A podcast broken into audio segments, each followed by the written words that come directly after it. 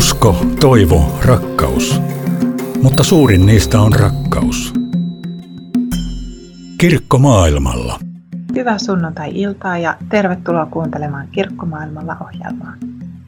Minun nimeni on Laura Häkli ja mukanani täällä ohjelmaa tekemässä on toimituspäällikkö Virve Saaria. Hänellä on poikkeuksellisen pitkä työhistoria erään merkittävän lehden parissa.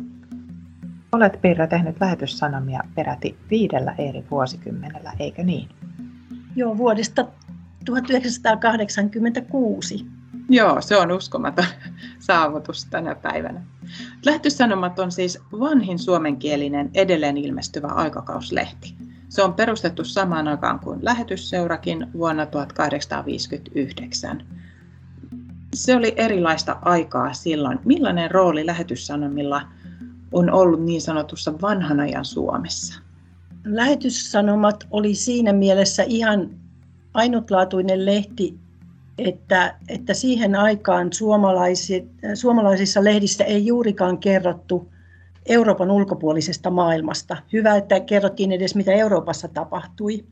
Että lähetyssanomissa on ihan sieltä alkuajoista asti kerrottu ihmisten elämästä tuolta Afrikasta ja Aasiasta ja on, on nähnyt siellä juttuja jopa jostain Tyynen valtameren saarilta, mikä on ollut aivan ihmeellistä sen ajan ihmisille.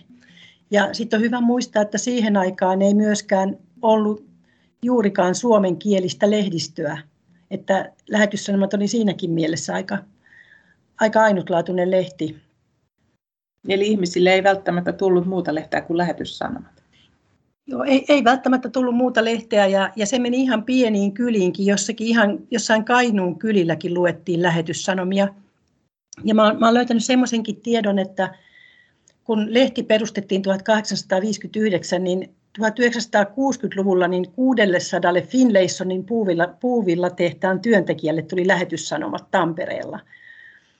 Et siellä oli yksi aktiivinen asiamies, joka oli ollut Finlaysonin taloudenhoitajana ja sitten hänestä tuli meidän lehtiasiamies. Ja, ja se, se on niin kuin aika vaikuttava, vaikuttava määrä tilauksia. Kyllä.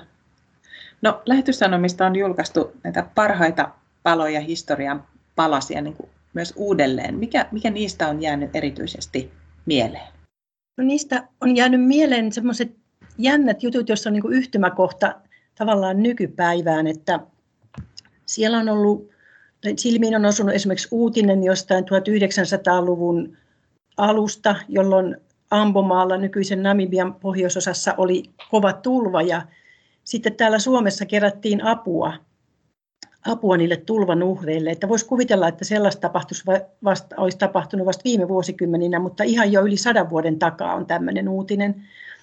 Ja sitten on jostakin... Kehitysyhteistyötä, katastrofiapua. Kyllä, että on paljon sellaista, mikä nykyään, mitä nykyään kutsuttaisiin kehitysyhteistyöksi, mutta mitä ei siihen aikaan sillä nimellä kutsuttu.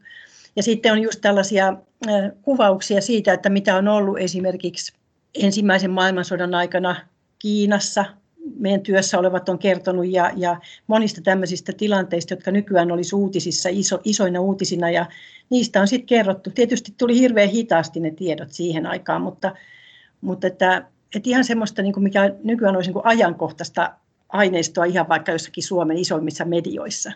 No millainen lehti lähetyssanomat on nykyään? Tavallaan samanlainen kuin joskus entisaikaan, mutta tavallaan myöskin toisenlainen. Se, mikä on aina ollut niin kuin sama on se, että me ollaan haluttu kertoa ihmisten elämästä eri puolilla maailmaa ja kirkkojen työstä ja niiden ihmisten työstä, joiden kanssa ollaan siellä paikallisesti tehty työtä. Mutta tietysti niin kuin nykyään lehden sisällössä korostuu se, että me, vaikka lehti on aikakauslehti, niin kuitenkin se nyt on aika lailla ajan tasalla. Ja, ja me halutaan kertoa siitä, että mitä ei vaan mitä lähetysseuran työntekijät tekee siellä työalueilla, vaan, vaan mitä ne meidän paikalliset yhteistyökumppanit, kirkkojen työntekijät ja yhteistyöjärjestöjen työntekijät tekee ja minkälaista se meidän yhteistyö on. Tavallaan se on ajankohtainen, mutta toisaalta myöskin sitten niin kuin annetaan taustoitusta asioihin.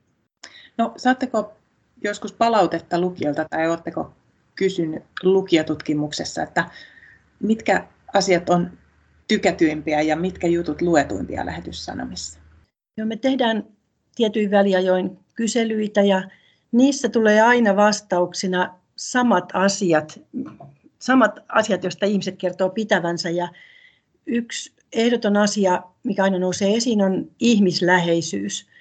Me, me, me kerrotaan ne jutut ihmisten kautta, siis meillä on niin henkilöjuttuja, jotka kertoo paitsi sen ihmisen elämästä, niin myöskin siitä, miten hän elämänsä on muuttunut ja, ja mitä hän on itse ollut tekemässä sen oman elämänsä hyväksi ja näin. Ja semmoisista jutuista tykätään kovasti ja sitten yksi, mistä tulee myös paljon myönteistä palautetta, on meidän lehden visuaalisuus ja, ja valokuvat. Että meidän lehtihän on hyvin kuvapitoinen ja, ja ne kuvat puhuu myös puolestaan, että kuvat kertoo omaa tarinaansa, että ei vaan ne tekstit ja jutut ja haastattelut ja, ja tämmöiset, vaan, vaan niin kuin kokonaisvaltainen elämys ehkä se lehden lukeminen. Ei varmasti on. Ja mikä mua itseä viehättää lähetyssanomissa on se, että, että siitä tulee hyvä mieli. Että siinä kerrotaan tavallaan hyviä uutisia, kun monesti mediat perustuu kielteisille uutiskriteereille ja, ja niin kuin ikävät asiat on ne suurimmat uutiset, niin lähetyssanomissa uskalletaan puhua hyvistä asioista, kertoa hyviä uutisia. Joo, se, se on varmaan yksi syy, minkä takia mä niin kauan tehnyt tätä, koska mun mielestä on, on tosi ihanaa kertoa hyviä uutisia tässä maailmassa. Että vaikka siinä tulee esiin kyllä paljon monia epäkohtiakin ja miten, miten monet asiat kaipaa muutosta, jos ajattelee nyt vaikka tyttöjen ja naisten ja vaikka vammaisten ihmisten asemaa ja näin, että monessa maassahan on hyvin paljon sit vielä parannettavaa, mutta kuitenkin niin saa kertoa siitä muutoksesta ja siitä, että, että on mahdollista muuttaa maailmaa ja, ja siihen voi, voi nämä meidän lehden lukijatkin osallistua, niin se on, se on niin kuin hirveän innostavaa ollut aina. No sä oot tosiaan tehnyt lehteä vuodesta 1986, eli viidellä eri vuosikymmenellä, ja, ja ensi vuonna olet ilmeisesti jäämässä eläkkeelle, niin mikä kaikki on muuttunut näinä vuosina siitä, kun aloitit lehdenteon siellä Tähtitornimäellä 80-luvulla? Millaista se oli silloin? silloin työhuoneesta kuului kirjo, sähkökirjoituskoneen naputusta.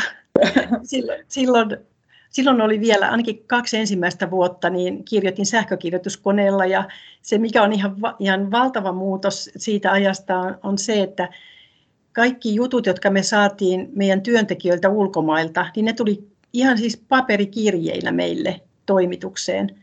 Ja tietysti niissä oli kyllä aika hienoja postimerkkejä, täytyy sanoa. Esimerkiksi Papua Uudesta Guineasta tulevissa kirjeissä oli niin hienoja, että mä aina katseltiin niitä kuoria pitkän aikaa ihaillen. Mutta että, että hirveän työlästä se oli, koska kaikki piti kirjoittaa uudelleen, naputella paperille ja paperia ruttaantui, kun meni pieleen. Ja, ja tota se, nyt kun pääsee suoraan editoimaan, kun saa sähköpostissa jonkun liitetiedostona, niin tai jonkun pilvipalvelun kautta, niin siitä vaan sitten ruveta työstämään. Mutta se oli niin vähän konekirjoittajan työtäkin ja vei aikaa. Valokuvat tuli, tuli sitten paperikuvina tai dioina tai jopa kehitettävinä filmeinä ja sitten ne kaikki piti aina palauttaa. Kirkko maailmalla. No, tämän ohjelman nimi on siis Kirkko maailmalla ja lähetysseura tekee työtä maailmanlaajan kirkon kasvattamiseksi ja vahvistamiseksi. Olet tehnyt työtä ja haastatellut kymmeniä, ehkä jopa satoja kirkkojen edustajia ja lähetystyöntekijöitä eri maissa. Millainen kuva sinulle on välittynyt niiden kautta kirkoista ympäri maailmaa?